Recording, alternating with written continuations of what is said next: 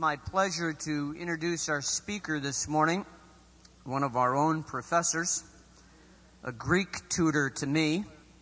Professor Taylor is a Westmont alum. He teaches in our philosophy department, and I promised him a short introduction, but I want to mention one anecdote from his life. I went back to seminary at age 30. I had three children, and I'd done two years worth of my seminary work over the previous 10. I was on the 10 year plan. And I went back to Fuller Seminary for 12 months to complete the third year of my seminary training. And I'd never taken Greek. And I took every Greek course that uh, Fuller Seminary offers in that one year. I'd never even seen a Greek letter except on uh, a fraternity house. But I was 30 years old. I'd been in the, out in the world and raising a family for 10 years, and I decided that anything I'd given that much time to, a year of study over and over, my very first course was uh, about a 15 unit course of nothing but Greek. And I decided if I'd put in that much time, I didn't want to lose it like most of the pastors I had known had done. So when I left seminary and came to be associate pastor at El Montecito Presbyterian Church, I wanted to find someone to tutor me in Greek. And I believe uh, I called the religious studies department here, and they said, We have a young TA who might be able to help you out. He's very good at Greek. And so I called Jim Taylor at that time, thinking maybe he was related to the famous singer.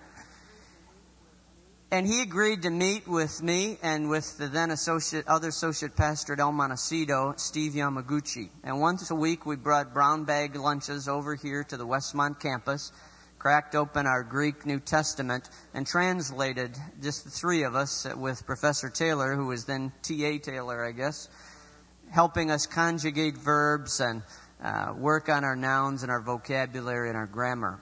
And that cemented for me uh, a love for the Greek language and a love for the Greek New Testament.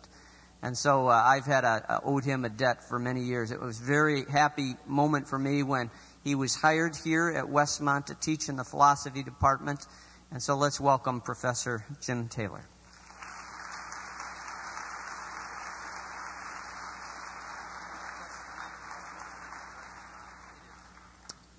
Thanks, Bart. Good morning. Thanks for coming to chapel. I know it gets harder to go to chapel as the semester wears on. The pressure mounts, deadlines loom, papers are due, finals are right around the corner. It's the end of the semester. Not only that, it's the end of the year. You're getting stressed out. Your nerves are fraying. You're tired. Some of you probably felt like sleeping this morning. Thanks for coming. So, thanks for sacrificing your time to come to chapel.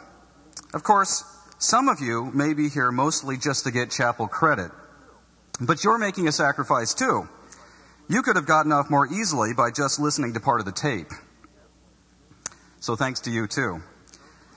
Thanks especially to those of you who have sacrificed the most to be here today. And you may be thinking, hey, I'm here because I, I want to be here, not because I have to. Who am I talking about? Faculty? Staff? Administrators? No. Graduating seniors. Thanks to any second semester seniors who are here today. Anybody in that uh, category? Oh, there is one. Good. Thank you very much. Thank you.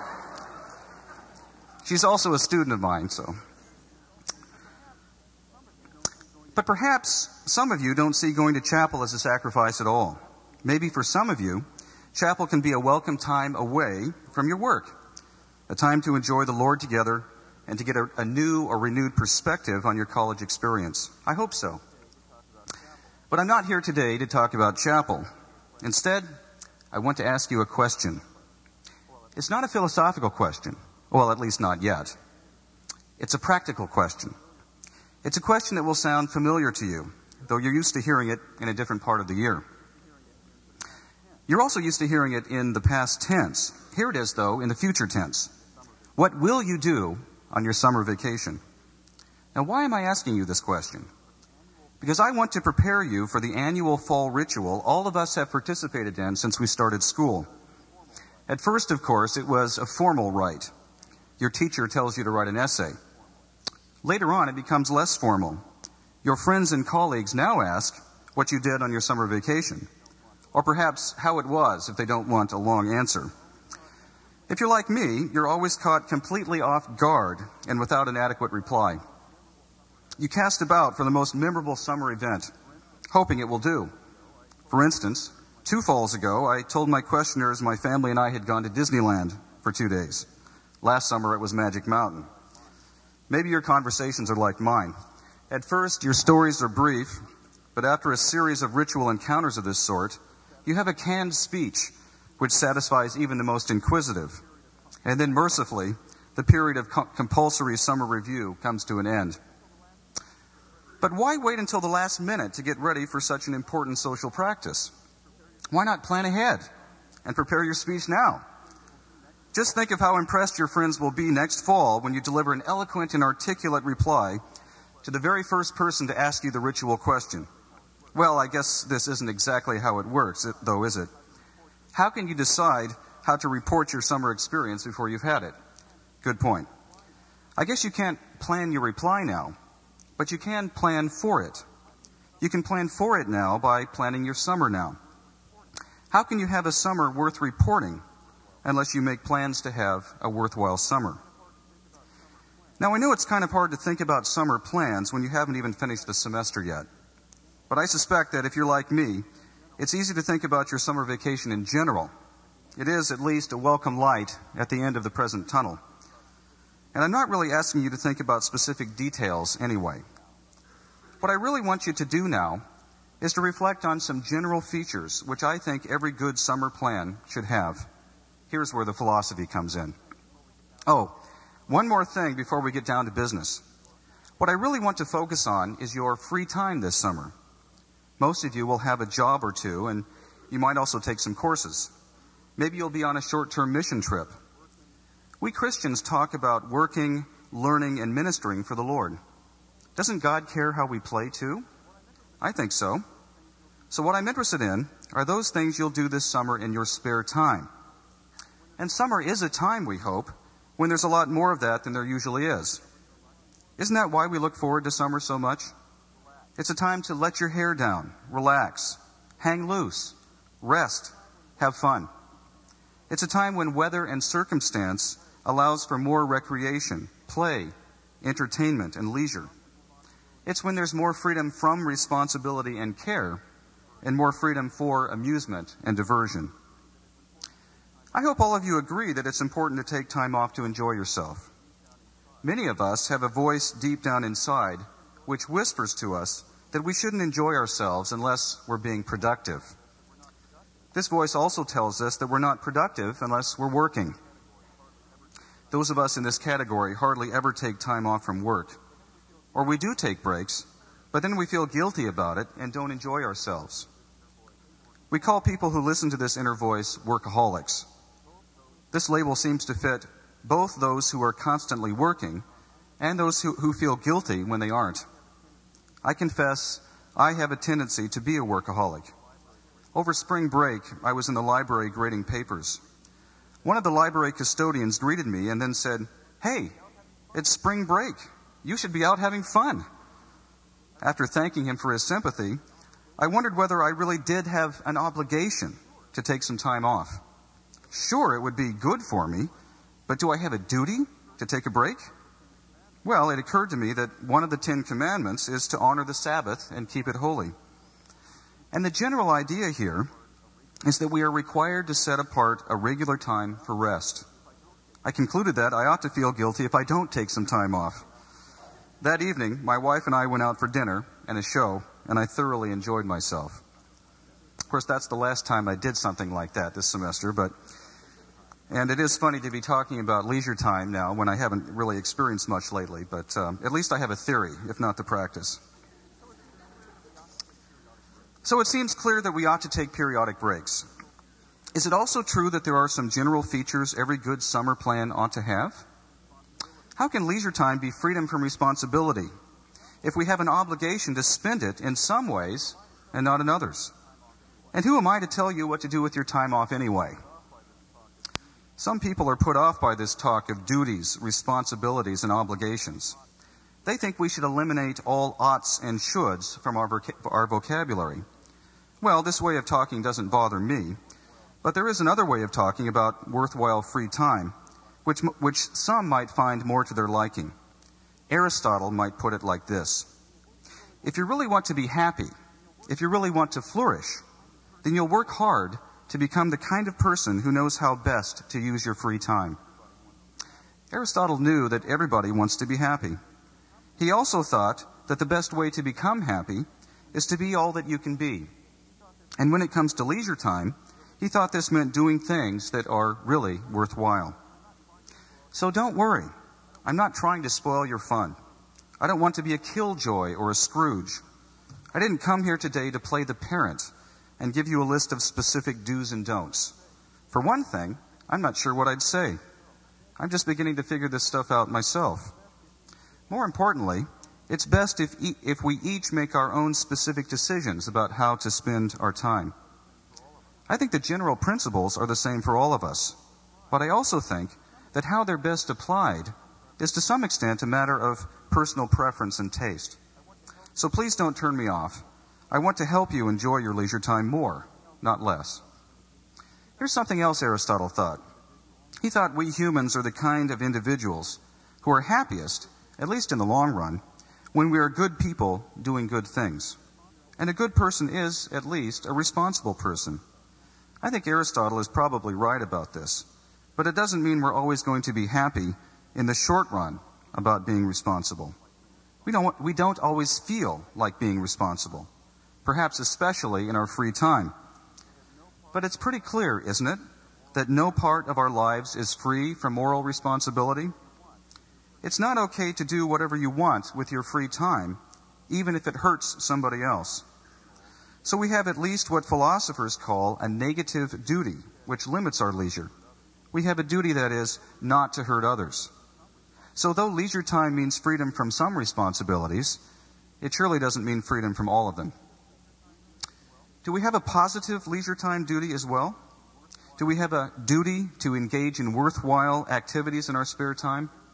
Well, if we follow Aristotle here, we'll say at least that if we want to be truly happy and fulfilled, we shouldn't think that we can do whatever we want as long as it doesn't hurt anybody. Spending all your free time alone as a couch potato, vegging out in front of the TV watching infomercials, is not likely to be very enriching and fulfilling. But do we also have a duty or obligation to do something more rewarding? Well, I'm not completely sure what to think about this. But here's a reason to think we do. Don't we think that time is a precious thing and that it's wrong to waste it? If so, then we think we have a responsibility to use our free time well. But why would it be wrong to waste time if we're not hurting anyone but ourselves? Look at it this way. What we're really wasting is not so much time, but the opportunity to enrich our lives by using our resources well and growing as persons. Some might say that we owe it to ourselves to make good use of our free time. Whether or not this is the case, we may very well owe it to our parents, and especially to God, not to squander whatever resources they provided us to live meaningful lives. Where would we be, where would we be today without their care? It seems that we owe it to them, at least, not to waste the resources they've given us. Well, let's suppose that at least one of these ways of thinking is right. Either we ought to spend our free time well, period, or we ought to if we want to be happy. Either way, our goal should be to engage in worthwhile activities and to avoid worthless ones. But what, in general, would make our leisure time worthwhile? I think there are a number of things. But what I want to explore today is the idea that worthwhile leisure involves the responsible enjoyment of pleasures that are worth enjoying. Some Christians have thought that only pursuits involving self sacrifice and self denial can be worthwhile. Some Christian traditions frown on pleasure, enjoyment, and satisfaction, at least of the physical kind. You know what I'm talking about. Eat just enough to stay alive, but don't enjoy your food, or at least don't enjoy it too much. If you get married, have sex only to have children, never just for pleasure. I suspect that very few of you, if any, hold such extreme views. God made us with the desire for food and sex, and with the capacity to enjoy them and other sources of bodily pleasure. It's clear that there are irresponsible ways for us to satisfy these desires. Gluttony and adultery are sins. But they're sins because they are abuses of God's good gifts to us of food and sex. Don't get me wrong. Periodic fasting and sexual abstinence are important spiritual disciplines. But they're not intended to extinguish our enjoyment of food and sex. They help us, instead, not to become too attached to these physical pleasures. They help us, that is, not, they, they help us, that is, learn not to have too much of a good thing. Let's put this point about enjoyment more positively. Using your leisure time well means responsibly enjoying God's good gifts, enjoying these gifts as they were meant to be enjoyed. I've just tried to show you that this is not a contradiction in terms. I hope you're convinced. Have you experienced the pleasures of responsibly enjoying your free time? This is tougher than it might seem at first. We all have a tendency to be drawn to pleasures we think we shouldn't enjoy. For instance, the more we, the more we think we shouldn't eat that thick piece of cheesecake, the more we want to eat it. We often describe such rich desserts as sinful. The advertisers reinforce the idea. And when we throw all care to the winds, we think the richer, the more sinful, the better. But then our experience of eating the cheesecake is a guilty pleasure. Or, if we've become indifferent to or callous about our being responsible, eating the cheesecake becomes a pleasure irresponsibly enjoyed.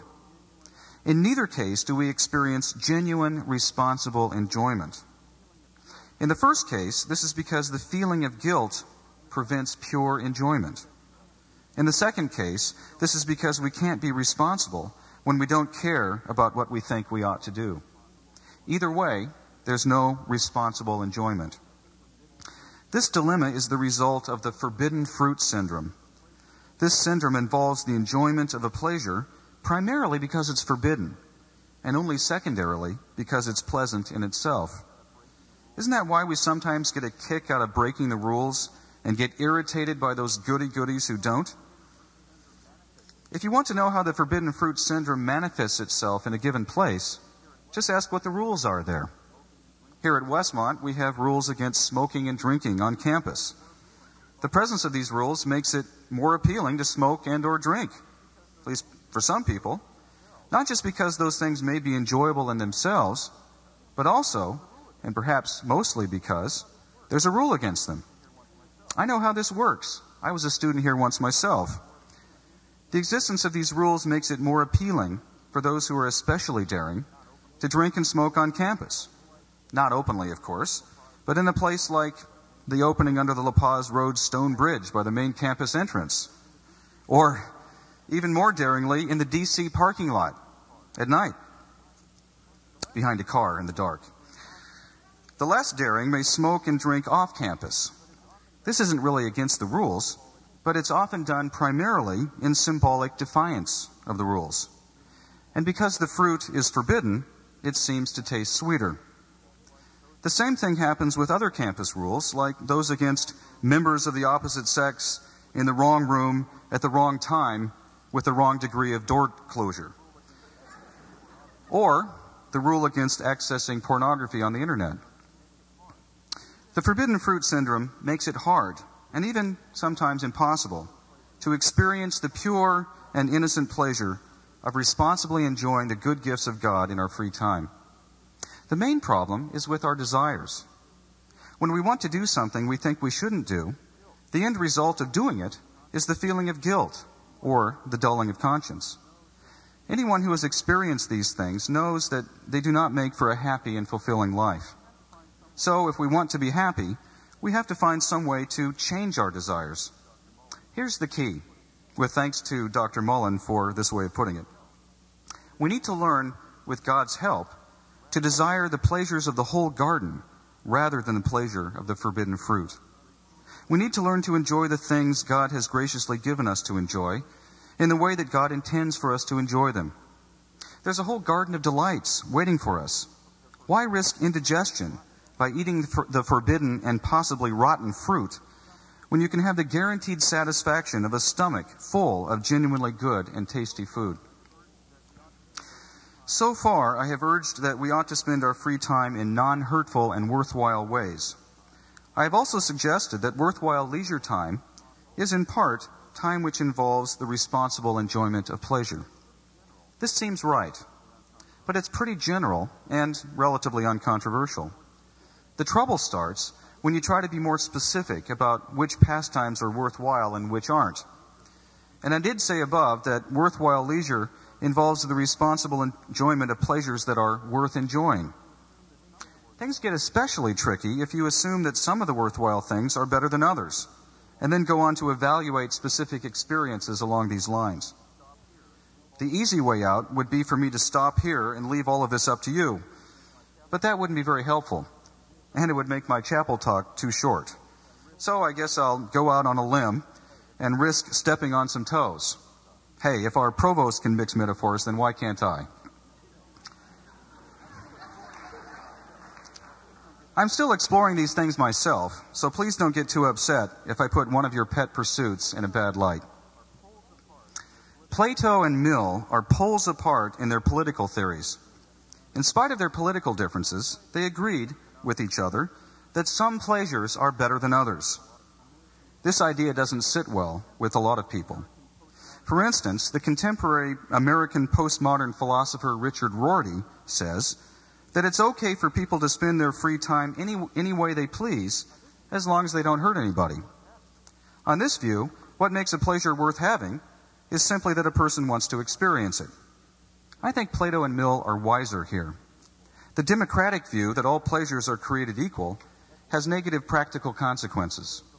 At worst, it can lead a person to live the life of a wanton. Wantons are individuals who always do just whatever they want at any given time. If all pleasures are equal, then so are all desires. So the desires which win out in a wanton's life are just those which happen to be the strongest. Though wantons don't necessarily hurt others, they inevitably hurt themselves. They become slaves to their strongest desires. And since wantons never exercise self control, their strongest desires are often sinful desires. Wantons are slaves to sin. Well, I doubt that anybody here is a complete wanton. It would, it would be tough to live a life of complete abandonment to one's strongest desires. For one thing, God gave each of us a conscience. When a person with a conscience gives in to a lustful, greedy, or selfish desire, he or she feels guilty. It's hard to go around feeling guilty all the time. In the end, it leads to self loathing. And if someone manages to stifle his or her conscience, a life of wantonness will lead to perpetual feelings of boredom and emptiness. People with consciences can also feel empty after indulging in innocent but relatively meaningless pleasures. Just think of the channel surfing couch potato. I think all of us have experienced wantonness, but I suspect none of us has ever been a complete wanton, at least not for very long.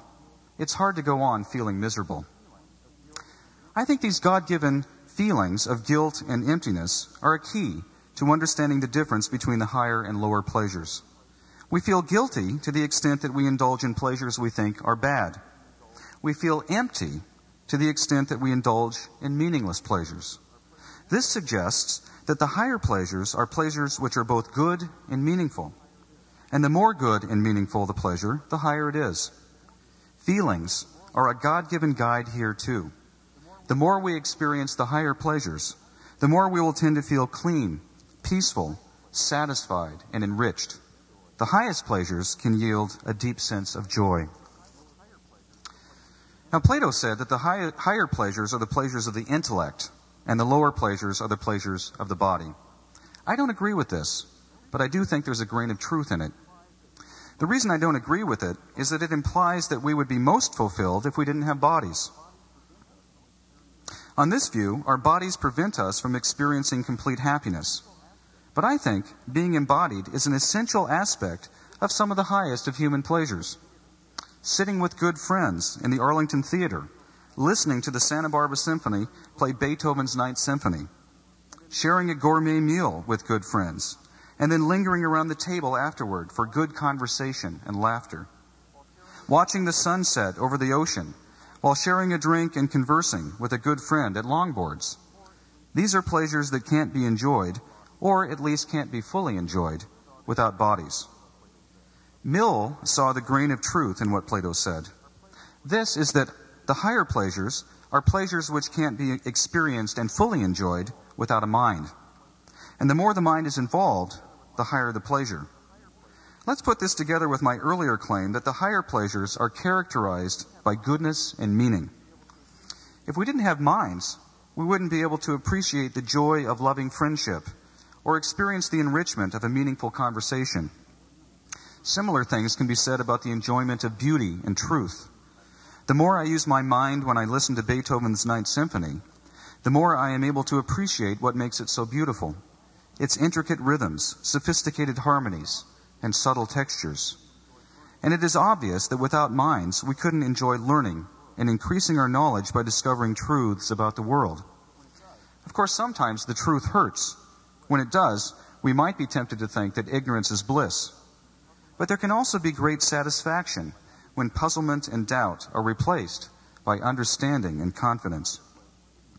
So you can't enjoy any of the higher ple- excuse me, you can't enjoy any of the highest pleasures without a mind. And some of the highest pleasures can't be enjoyed without a body. The ones that require both are distinctively human pleasures. Animals don't have the, the mental capacity to enjoy them, and angels can't enjoy them because they don't have bodies. Though animals can eat a gourmet meal, they lack the refined memories, imaginations, concepts, and feelings that enable humans to experience a more sophisticated enjoyment of their meal. An angel without a body just doesn't have the required taste buds. Now, it's true that not all humans enjoy gourmet meals and symphonies. At least, not all humans enjoy these things to the same extent. Perhaps some of you would say that you'd rather grab a burger and fries at McDonald's than eat a gourmet meal at a French restaurant, even if someone else paid for it. Or you'd say that any music would be better than classical. Doesn't this show that whether a pleasure is worth having is a completely individual matter? Don't these different preferences indicate that the worth of a pleasure is a matter which is relative to each individual's subjective tastes? I don't think so. The higher pleasures require not only a mind, but also a mind which has been cultivated, refined, trained, and educated to enjoy them. You have to learn to enjoy the higher pleasures. They are an acquired taste. Well, perhaps you think this is a bad kind of elitism. Isn't it downright undemocratic and even unchristian to, su- to suggest that some people are capable of experiencing better pleasures than other people are? I don't think so. Think about the kinds of things you enjoy doing now compared to the sorts of things you enjoyed as a child. Back then, you were completely satisfied with toys, cartoons, candy, ice cream, picture books, presents on your birthday, and an occasional trip to Disneyland, which you really believed at the time to be the happiest place on earth. Now imagine replacing whatever you enjoy doing now in your leisure time with all of these childhood pleasures. Suppose you had to live this way for a long time. Wouldn't you eventually be bored to tears? I know I would be. Wouldn't you think of your adult pleasures as more meaningful and worthwhile? I suspect you would. Doesn't it make sense that you are able to enjoy these more meaningful adult pleasures because of all the ways in which your mind and body have developed over the years? I hope you agree that it does. This suggests that the more we grow as persons, the more we are capable of enjoying higher and more meaningful pleasures. So to say that some people are more able to experience better pleasures than others isn't elitism, it's just a fact about human nature. Now, the kind of mental enrichment which has enabled you to experience increasingly meaningful pleasures over the years is a kind of mental enrichment that doesn't have to stop. But it isn't automatic. You have to work at it. There are a number of reasons for this. A big one is that we live in a society dominated by pop culture. And the pleasures provided by popular culture are, for the most part, pleasures which can be enjoyed without a lot of mental effort. If you try to enjoy higher pleasures, as well as popular ones, you'll find fewer people to share them with. Some people might even accuse you of being a snob. This can leave you feeling alienated. How many people do you know who would rather go to a poetry reading than to a movie? Probably you know more people that would rather see the show, and these would rather not see an art film. So, one reason you have to work at learning to enjoy the higher pleasures is that you have to go against the tide. Another reason it's hard work is that the higher pleasures aren't always enjoyable at first. Reading a great novel like War and Peace requires more out of you than reading a popular romance novel. Reading classical literature may be downright frustrating at first, but if you stick with it, you may find it deeply rewarding. It's just hard to stick with something that isn't initially very fun. Why bother? Well, because the enrichment you eventually experience will make it worth the effort. Now, I'm not saying that you should plan a summer vacation free of television, hamburgers, Nintendo, light reading, shopping, internet surfing, and popular music, and cheesecake. I plan to enjoy all of these this summer myself, perhaps especially the cheesecake. I'm just suggesting that you consider broadening yourself and expanding your horizons by being open to the possibility of learning to enjoy either theater, gourmet food, chess, great literature, art museums, botanic gardens, or classical music. If you choose to cultivate an interest in just one of these sources of higher pleasure, you'll take an important step in your own personal growth, enrichment, and satisfaction. You'll be in the process of becoming a person who can enjoy, with others who are growing in similar ways, all the pleasures of God's garden. At the same time, may I suggest, you'll be in the process of becoming a person better able to enjoy the gardener himself. Well, I hope I've said enough today to convince you of the value of planning to spend your free time this summer in worthwhile ways. I also hope you agree with me that worthwhile leisure time involves the responsible enjoyment of pleasures which are worth enjoying. I have suggested that the pleasures most worth enjoying are the higher pleasures. That is, the ones that are, among other things, the most meaningful. I hope you agree with me about this too, though I know opinions are divided on this point. However, if you don't agree with me about something I've said, I invite you to talk to me about it. After all, good conversation is one of the highest pleasures of life. Actually, I hope you talk to each other too about these things. I'm really more interested in getting all of us talking to each other about important matters of disagreement than I am in getting you to agree with me. At any rate, if you do plan to spend your spare time this summer engaging in worthwhile pursuits, you'll have something to say next fall when someone asks you what you did on your summer vacation. You can say that you enjoyed a number of worthwhile and meaningful activities. I'll leave it up to you to decide what those activities will be. In closing, let me remind you what the Westminster Shorter Catechism says is the chief end or main purpose of human life. It is to glorify God and enjoy Him forever. This suggests that the most worthwhile thing we can do in life is to find pleasure in company with the Lord. So, however you plan your summer vacation, make sure that you take time out to enjoy the Lord. Thank you.